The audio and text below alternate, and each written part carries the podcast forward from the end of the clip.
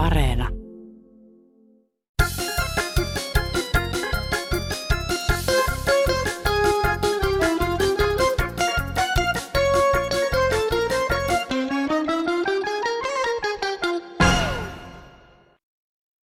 Se on niin vankkaa tämä homma nämä sunnuntai-päivät, kun ei mitenkään aika kulu ollenkaan, kun ei mitään tekemistä ja kukaan ei, ei paljon soittele eikä, eikä, eikä noin noi ja muuta. Ja tämä on niin pitkävetäinen tämä sunnuntai, että mä en niin kuin itse välitä tästä sunnuntaista tähän taivaallista. Hei!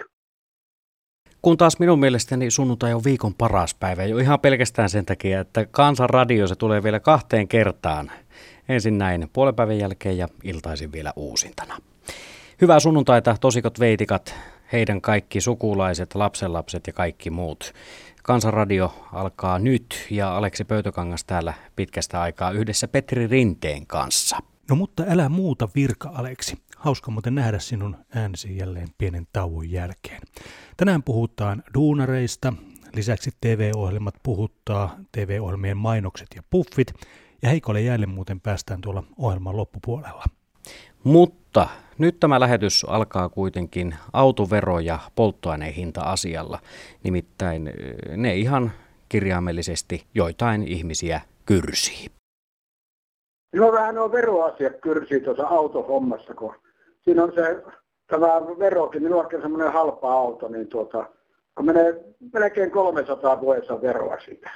Minulla on neljässä erästä. Neljä kertaa seitsemän on 280 euroa Ojalan laskupin mukaan. Niin voisi vähän sitä veroa katsoa senkin mukaan vähän niin kuin porrasta, että kuinka vanha auto on olemassa. Kun minullakin 98 mallin niistä, niin tota, kyrsii kyllä kovasti maksaa se vero siitä. Bensassa jo maksetaan sitä veroa ja bensa on noussut kuin tulla taikina jatkuvasti.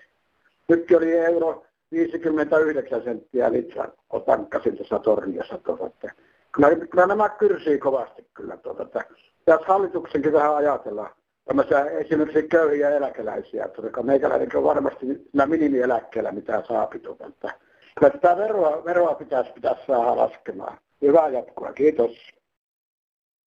Moro vaan kansanradio. Kävin tuossa pensa, pensatankilla, tankkasin autoa, niin huomasin, että on 2-30 senttiä noussut tuo pensan hinta parissa viikossa. Nostakaa nyt helvetti oikein kunnolla kerrallaan 70 senttiä tai euro vähintään. Eihän tämä nyt tunnu vielä missään. Kaikki köyhätkin vielä pystyy ajelemaan jotenkin auton rötösköillä. Et koitakaa nyt ennen kesän vaaleja saada kunnon korotus, että päästään edes kahteen euroon. On siitä ennenkin jo soiteltu, mikä sitä nyt nostelee 10 senttiä kerrallaan. Kyllähän autoilijaa pitää kurittaa. Se on semmoinen hyvä, hyvä kurituskohde. Ja siltikin kaikki, mitä autoilijat maksaa, niin niitä ei käytä kuitenkaan teiden kunnossa pitoon. Tieton kohta kuin Neuvostoliitossa entisessä, yhtä huonossa kunnossa. Että siitä pitäisi tulla teiden kuntoon ylläpitoon sitten paljon enemmän rahaa, kun kerran autoilijoille kaikkea keksitään. Ei yksistään pensan hinnan korotus. Sehän on sen vuoksi, kun viherpiipäpäät haluaa heti jo parin vuoden päästä tämän Suomen hiilineutraaliksi. Että nostakaa kunnolla vanilaa kohta vitosessa litra. Katsotaan, kuka tien päällä pysyy sitten. Heippa. Joo, kyllä tätä täällä Pohjanmaalta. Kyllä nämä päättäjät ja ministerit ja kaikki pitäisi pistää tänne 30 kilometrin tiettävä taipaleen maksaa bensasta ja dieselistä 5 euroa ja lääkärin pääsyä täällä maalla, kun se on pitkät matkat, niin ne tekee kiusaa nostelee hintoja. Hyvä siellä Helsingissä. Saatana eristäkää koko paikka, ettei ne pääse tänne ollenkaan. Kiitos. Kyllähän se rehellisesti sanottuna tuo autolla ajaminen aika arvokasta puuhaa tänä päivänä on. Esimerkiksi voimasanojen käyttö kaikkien muiden asioiden joukossa kiihdyttää tosikoita ja veitikoita viikko toisensa jälkeen. Tässä Riston sähköpostitse saapunut kannanotto asiaan. Hei, arvoisa kansanradio. Kiroilujuttu toi mieleeni armeijan säännöt. Siellähän kiroilu on kielletty, tappamisen opettelu sen sijaan ei. Samanlainen kummallisuus on tuo julkisuudessa jankutettu, kaikenlainen väkivalta on tuomittavaa. Silti presidentti armahti miehensä taposta tuomitun naisen. Koettakaa kestää. Ihteenne ja muita. Näin siis lähetteli Risto. Nyt niitä voimasanoja ihmetellään. No niin, Mauno Vautilainen pitkästä aikaa. Ohjelmassa on puhuttu kovin tuomitsevaan sävyyn arkisesta asiasta eli kiroilusta. Joidenkin mielestä kunnon ihminen ei saa koskaan kiroilla eikä puhua rumia. Näin varmasti on, on helppo yhtyä näihin ajatuksiin, mutta hieman konkretia ja käytännön elämää niin voisi kuitenkin tässä debatissa olla, sillä onko näin ohjeistavat, niin ovatko he e, esimerkiksi olleet lyömässä vasaralla nauloja lautoihin ja muuta tämmöistä. Ja jos ovat, niin e, kun on vasara osunut sormeen, niin mitä he ovat sanoneet, ovatko he siunanneet vai kenties maininneet niin spontaanisti sielun vihollisen nimen ja ehkä useammankin rumaan sanan, niin tätä, tätä kysyn.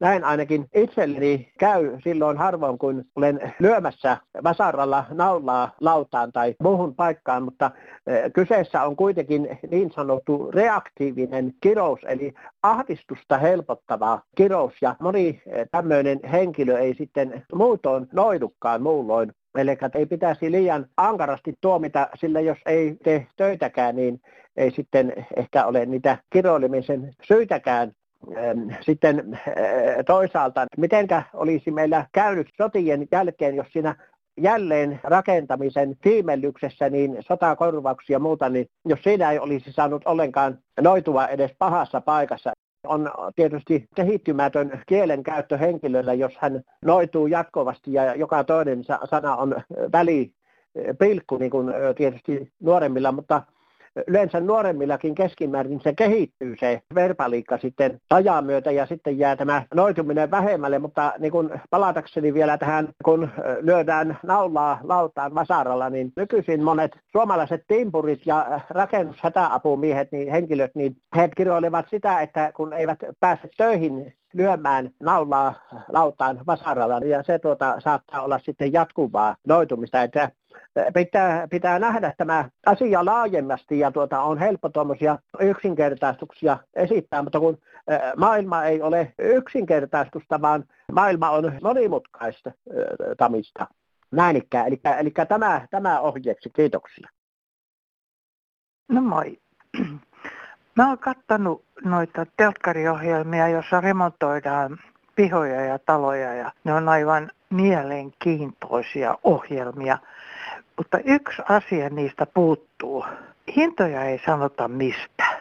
Ja siis niin hienosti laitetaan kaikki kuntoon ja vaikka mitä terassia ja vaikka mitä laittaa ja seiniä siirretään ja sähköjä laitetaan ja viemäreitä laitetaan ja muuta, niin olisi hirveän mielenkiintoista tietää, että mitä se kaikki kustantaa, koska me on myöskin katsonut ulkolaisia ohjelmia, missä myydään taloja ja missä arvioidaan, mitä tulee maksamaan korjauksia ja muita, niin niissä on aina hinta.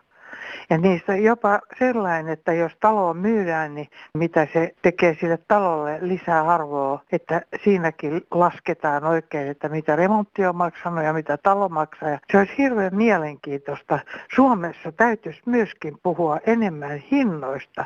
Remontit on upeita, mutta ei niitä kaikki voi. Ja sitten maksaako se ohjelma puolet vai maksaako se kokonaan sen vai maksaako ne ihmiset sen remontin koko ajan, että se on herättänyt kyllä uteliaisuutta. Olisi hienoa, jos sellaista saataisiin aikaa siinä ja, ja että joku tuo nyt, kun minä saan sen esiin, että siinä ei ole hintoja.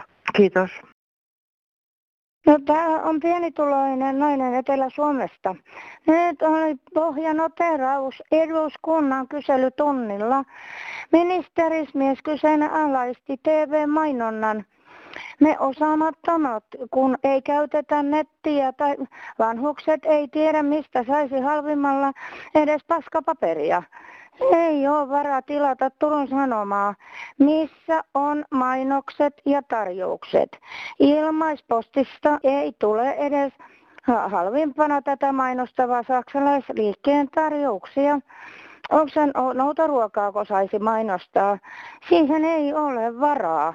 Eikö ole parempi, että kotona näkee halvimmat tarjoukset ja tehdä kauppavalintaa, eikä juosta kyttäämässä joka kaupassa.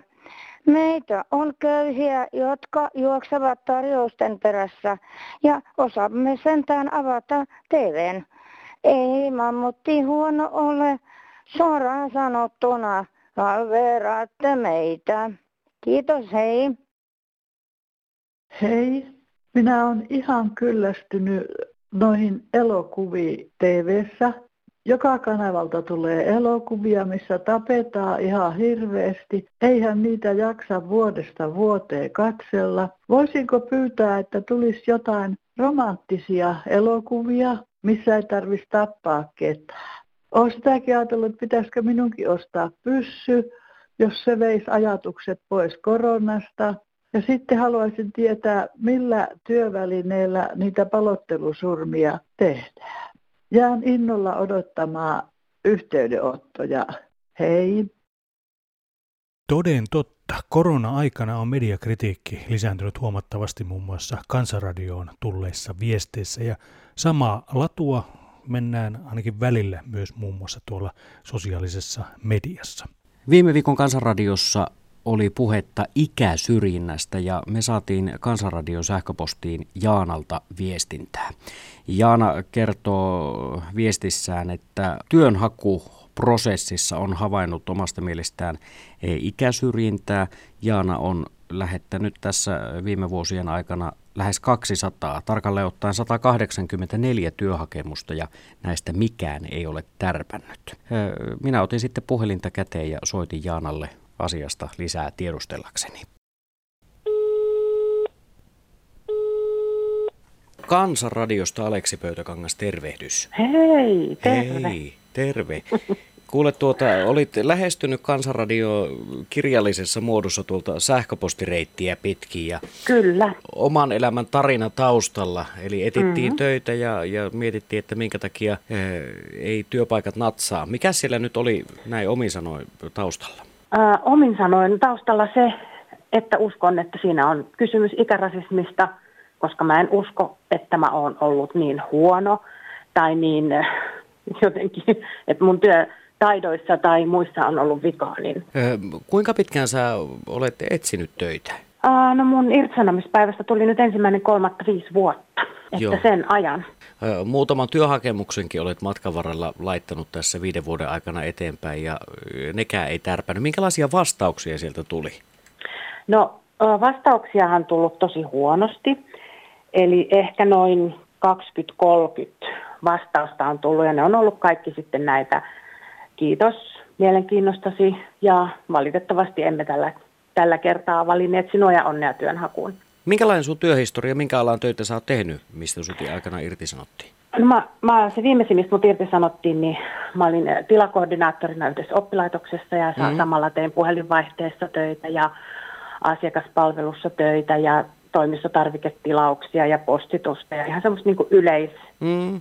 Nuo tuommoiset toimistotyöt ja kun tuossa kerroit taustaa, niin ne on aika monipuolisia tehtäviä kuitenkin, että luulisi, että sunkinlainen moniosaaja tuolla työmarkkinoilla aika kysyttyäkin tavaraa. Niin, niin luulin minäkin, mutta ei se sitten ollutkaan niin. Ja siinä tosiaan, kun sitä aikaa kului niitä hakemuksia tuli tehtyä, niin sitten se alkoi alko olemaan se epäusko ja rupesin miettimään sitä, että mistä se johtuu ja otin asioista selvää ja tulin siihen tulokseen, että hakijoita on hirveästi samantyyppisiin mm. toimistotöihin, mutta mä en niin kuin aina voi olla vaan se huonoin, että joku muu vika musta täytyy olla. Ja mä tulin itse siihen tulokseen, että se on mun ikä, että mä olin silloin reilu 50 ja nyt mä oon 57, niin Mm. Eipä siinä sitten paljon muita vaihtoehtoja ollut.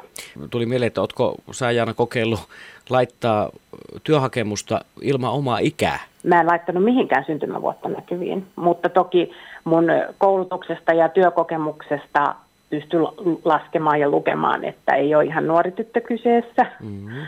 Ja minkälaisia peliliikkeitä, kun sä ajattelet, että nyt ei tärppää nämä, niin, niin mitä sä teet nykyään? No nykyään sitten monen, monen eri sattuman kautta niin päädyttiin perustamaan työttömien yhdistys, 50 tuki nimeltään, ja se lähti ihan sellaisesta huolenheitosta kahvipöydässä tuolla Helsingin työkanavan työttömien yhdistyksessä, kun mm-hmm. silloin olin siellä me yli 50 ei haluta, että meitä kutsutaan ikääntyneeksi, vaan me halutaan, että me ollaan kokeneita. Eikö se näin olekin? 50 on. on kokenut ja 60 on vielä tavallaan pikkusen kokeneempi. Näin on.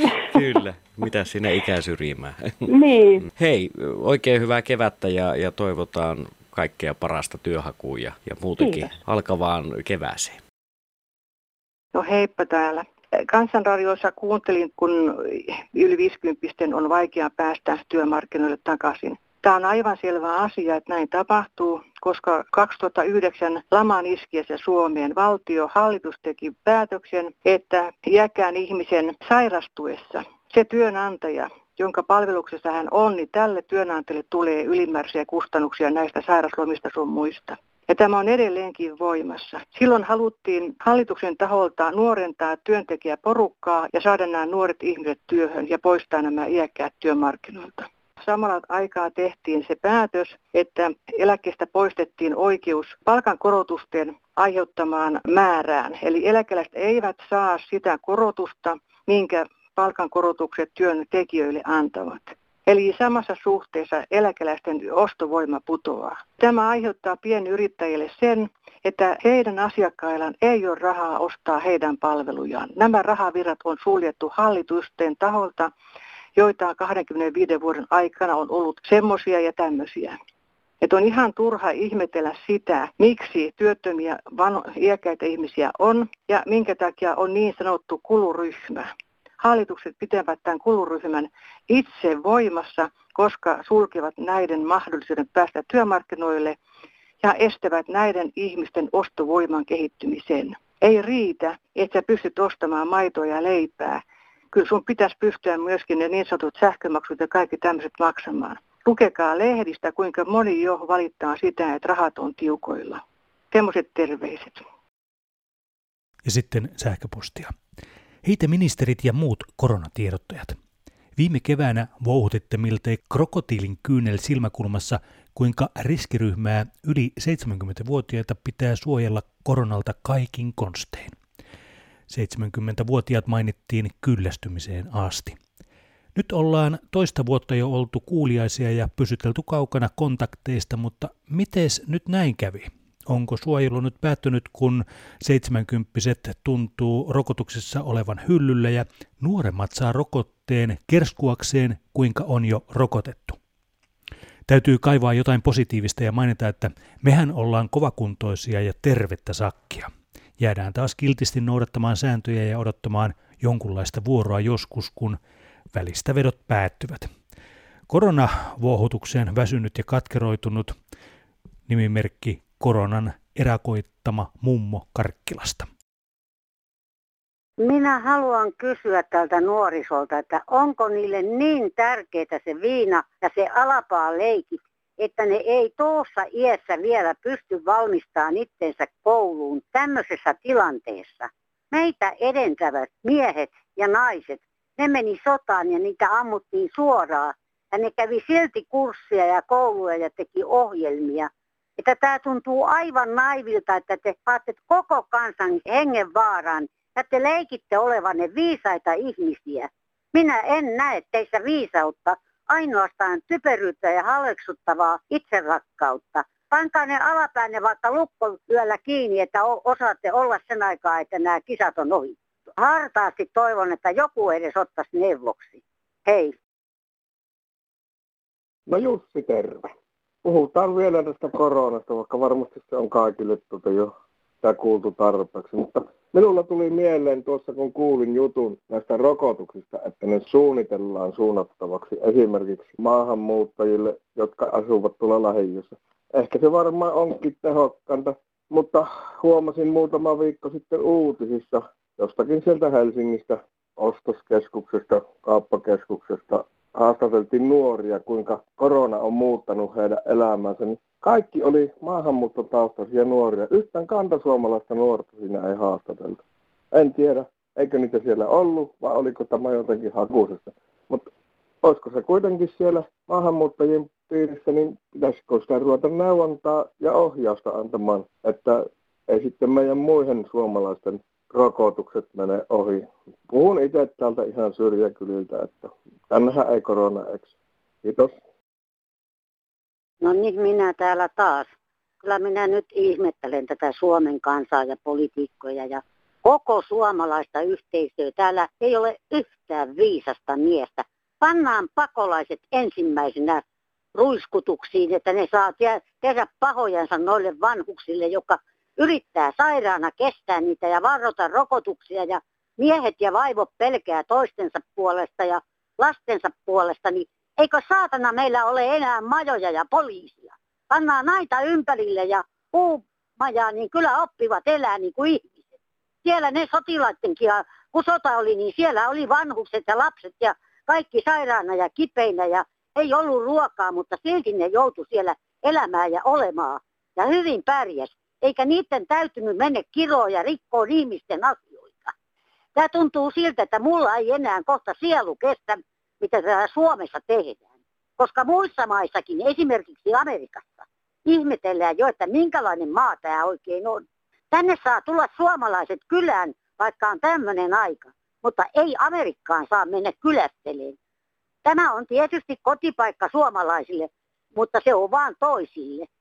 Kyllä minä sen ymmärrän, että se ei ole kaikille samanlainen kotipaikka, mutta ajatelkaa niitä vanhuksia, jotka on elämänsä tehnyt työtä, nyt kärsinyt kipujensa kanssa ja nyt pelkäävät rokkoja ja kaikkia muuta pahaa. Niin nyt ne pannaan odottaa vielä leikkauksia sun muita. Mä sanon, että jos mä olisin, en olisi, olisin se, mitä minä olen, niin minä pit, sanoisin kyllä pitkät paskat näille meidän valtiolle. Ja putkassa olen aivan mielelläni se, vaikka olisikin pahapuhetta ja paskapuhetta, mutta sitä minä tarkoitan. Minä ei sen vertaa vankilaa pelkää kuin näitä ihmisiä, jotka täällä päättää. Mustat hameet päällä tulee ja sinne kilikutteleen perkele korkokenkissäntä. Tekisivät töitä ja lakkasivat sen kilistelemisen. Nyt mulle riitti. Hei. No täällä Inva Mummi, hei. Soittelen sellaisesta asiasta, että kun nyt noista kauppaliikkeistä on poistettu kaikki penkit, ja olen suurissa vaikeuksissa esimerkiksi sen jälkeen, kun poistun kassalta. En voi missään pakata tavaroitani, mutta keksinpä nyt, että menenpä Inva ja pakkaan siellä tavarani. Eikö kauppaliikkeet voisi laittaa vaikka tuolin sinne tänne, että pääsisi istumaan? Eihän siihen tuolille sovi kuin yksi ihminen ja ne pannaan hyvin etäälle toisistaan, niin ei siinä koronatarttumisen vaaraa ole. Kiitos, ei muuta, heippa. Jäihin vajoamisen seurauksena menehtyy Suomessa vuosittain 10-30 ihmistä. 90 prosenttia menehtyneistä on miehiä. Pyysimme teiltä tarinoita jäihin vajoamisesta ja niitä myös saimme. Viime viikolla aloitimme ja nyt jatkamme. Olkaa hyvä. Heikot jäät. Aina tästä on menty. Ja moi Jukka. Ja mä oon niin kuin useammankin kerran uppunut noihin jäihin, mutta yksi tapaus jäi kyllä erityisesti mun mieleen. Niin se oli jo aika myöhäinen kevät ja mun velipoika ehdotti, että haetaan äidille tämmöinen kukkiva näsijanokset vaan järven toiselta puolelta. Ja no näsiä löytyi ja sitten palumatkalla, kun käveltiin siinä vierekkäin, niin velipoika vajosi siitä mun viereltä, niin kainalla tämän myöten jäihin. Se oli kyllä niin huvittava näky, kun se oli siinä kädet levällään jään päällä ja rutisi toisessa nyrkissä sitä näsiän oksaa, että mä purskahdin nauruun ja varmaan niin, niin hytkähtelin naurusta, että sitä jää petti munkin alta. Me oltiin kumpikin siellä, siellä jäissä, mutta se oli semmoista harkkojäätä, että se oli aika helppo nousta ylös, että piti vaan varoa, että saappaat tulee mukaan, ettei ne jää sinne, sinne jäi veteen, ettei tarvitse sukkasilla kävellä kotiin. Kyllähän nuo put, on sen verran opettanut kyllä, että nykyisin mulla on kyllä varavaatteet on sekä autossa että mökillä, että saa kuivaa yllä. Ja sitten sähköposti jäihin putoamisesta. Olimme merellä Porvoon tolkkisessa pilkillä maaliskuun lopulla vuosi yli 2018. Pari tuntia käveltiin, pilkittiin välillä, saalis olematon. Mies käveli edellä kaira kädessä ja yksi kaksi jää petti ja putosi kainaloita myöten jäihin. Ehti pudottaa kairan ja levittää kädet jään reunoille ja sai potkittua jalat suoriksi. Potkaisi jään reunaan, ensimmäisellä kerralla jää meni rikki, toisella kerralla onnistui saamaan selän jään päälle ja siitä pääsi pyöräyttämään itsensä kokonaan pois avannosta. Naskalit olivat haalarin sisätaskussa. En ehtinyt kovin paljon pelästyä, luotin, että pääsee ylös. Tähän kaikkeen meni muutama minuutti. Hyvä suoritus 75-vuotiaalta. Puolen tunnin matka kotiin, lämmitin soppaa ja otettiin konjakit. Mietittiin siinä vielä, että hyvä kun kävellään peräkkäin kuin köyhän talon porsaat, muuten olisi pudottu molemmat. Ainakaan minä en olisi päässyt avannosta pois. Tämän jälkeen ei ole pilkitty, kun ei ole enää jäitä viime vuosina ollut. Oltiin tuolla vassa, suunniteltiin sitä Kokkolan yksipilainen satamon väylän ruoppausta ja kaupunki auras sinne jäälle tien ja meillä oli työmaakoppi siellä merenjäällä ja painokairattiin sitä sitten tota, sitä väylän pohjaa ja tuli kevät ja sehän suli tietysti ensimmäisenä se aurattu tie, kun jäällä oli vielä hankea, mutta siinä kun oli lunta päällä, niin se oli iltapäivällä ihan niin kuin railo, tota, kun se suli se jää. Ja yöllä kun oli pahemmin pakkasta, niin siitä pääsi aamupäivällä yli, kun se ei ollut, olisiko se ollut semmoinen nelisen metriä leveä korkeintaan, niin kotti kovan vauhdin ja luisteli jaloillaan siitä, niin se notku vähän se jää, mutta tota, ei siihen ollut kukaan pudonnut. Ja sitten yksi päivä otin vauhtia siinä puolen päivän aikaa ja onneksi olin niin lähellä vastarantaa, kun se humsahti kerralla se jää, että mä sain kädet sinne jään reunalle, sinne toiselle, toiselle reunalle. Mä kävin niin syvällä, että kun mulla oli lompakko haalarin rintataskussa, niin siellä oli vielä se vanhan ajan sotilaspassi, missä oli kirjoitettu kosmoskynällä niitä upseerien nimiä sinne, niin tota, kun se kastui, niin ne levisi ne kosmoskynän musteet sinne, että niistä ei saanut nimistä mitään selvää, mutta ei pääsin sieltä ylös ja olisiko siitä ollut vajaa kaksi kilometriä laiturille rantaa matkaa, missä oli auto, niin ei tullut paljon tupakkia poltettua, sitä juoksi sen matkan tota, märissään ja ei se tullut edes kipeäksi. Mä menin lämpöiseen suihkuun ja, ja tota, rupesin istuskeleen, ajattelin, että otan loppupäivän rokulia ja se meni sillä viisiin. Nyt seuraavaksi sitten soitto Hanskille, joka on kokenut jäihin putoamisen useammin kuin kerran. Kuunnellaan yksi näistä tarinoista. Tervehdys Hanski. No terve, terve. Täytyy sanoa, että kaksi kertaa on kokenut niin lähellä kuolemaa, että toivottavasti en tule kolmatta kertaa kokemaan, että siinä oli kyllä äärimmäisen paha paikka. No niin, kerropa sitten Hanski tarinasi.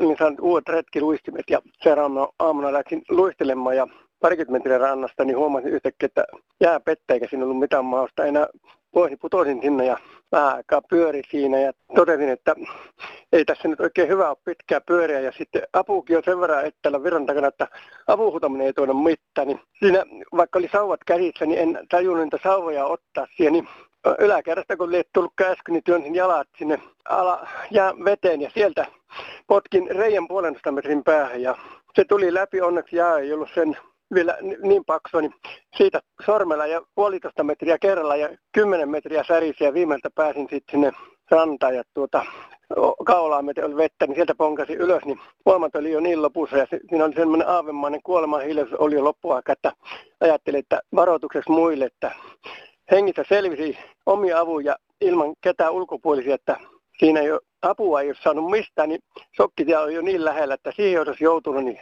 peli olisi ollut menetetty. Minkä ikäinen muuten olit, kun tämä tapahtui? Yli vähän 60 oli, että hyvä, hyvä urheilijatausta ja osasi toimia ja ei panikoinut ja muuta, että se siinä on se A ja O, että moni pelaa sen pelitä siinä, kun rupeaa mesuamaan ja huutamaan apua, että mä oon kaksi kertaa osannut toimia just niin kuin pitää ja itse on tullut pois. Toisen kerran pojat veti tosi köyhillä, mutta sitten ei päässyt eteenpäin. Mutta tämä viimeinen tilanne, niin se on pakko luottaa itseesi ja tulla pois. Kiitos Hanski tarinoista, ja, ta- tarinoista tai tarinasta ja koitahan pysyä pois sieltä heikolta jäiltä. Joo, kiitoksia oikein okay. paljon. Hyvää päivänjatkoa. Samoin. Kiitos. Moi moi. Moi. Tähän loppuun vielä voisi todeta, että kun kävin läpi näitä ääniviestejä ja sähköposteja, mitä jäihin putoamisesta tuli, niin tässä seuraavanlaisia ajatuksia, mitä näistä viesteistä jäi päällimmäisenä mieleen. Moni putoaa jäihin useammin kuin kerran. Varavaatteita säilytetään autossa, koska kuitenkin pudotaan, kun jäällä liikutaan. Hypotermian alkaessa laskeutuu ympärille kuoleman hiljaisuus. Jäihin pudonnut pystyy läpimärkänä taivaltamaan pitkiäkin matkoja ja aikoja. Ja jäällä kannattaa muuten kulkea peräkkäin, jos mennään rinnakkain jäänpettäessä molemmat putoaa. Naskalit ovat usein taskussa, eivät suinkaan roiku kaulassa. Ja pilkkireissukin menee pilalle, jos kaveri putoaa jäihin. Ja jäihin pudonneilla kalansaaliit muuten vaihtelevat heikosta runsaaseen. No mutta niin se vain. Tämäkin viikko vierähtää loppusuoraa pitkin. Ihan jo sen takia, että ollaan sunnuntaissa ja sen takia, että kansanradiolähetysaika alkaa olla loppu. Nyt on vuorosi ottaa yhteyttä meihin ja tapoja on monia. Tuo perinteisin tapa on ottaa ihan puhelinta kouraa ja soittaa numero 0800 154 64. WhatsAppi, sinne voit lähettää ääniviestejä tai ihan näpytellä eh, kirjaimin meille tarinointia numeroon 044 551 5464. Sähköpostit saapuu tänne perille, kun laitat sähköpostikenttään, osoitekenttään kansan.radio.yle.fi. Kirjat ja kortit osoitteella kansanradio PL 79 00024 Yleisradio. Nyt Aleksi ja Petri tässä vaiheessa sanoo sulle, että selavi sorono heido, tsau tsau. Ensi viikkoon. No hei, onkohan tässä ihan ajatuksen voimaa, kun ajattelin soittaa kansanradioon ja kun nappautan sieltä, että yhteistiedot, niin kansanradiohan se lävähtää tähän puhelimen tauluun. Eli nyt sitten ollaan kansanradiossa.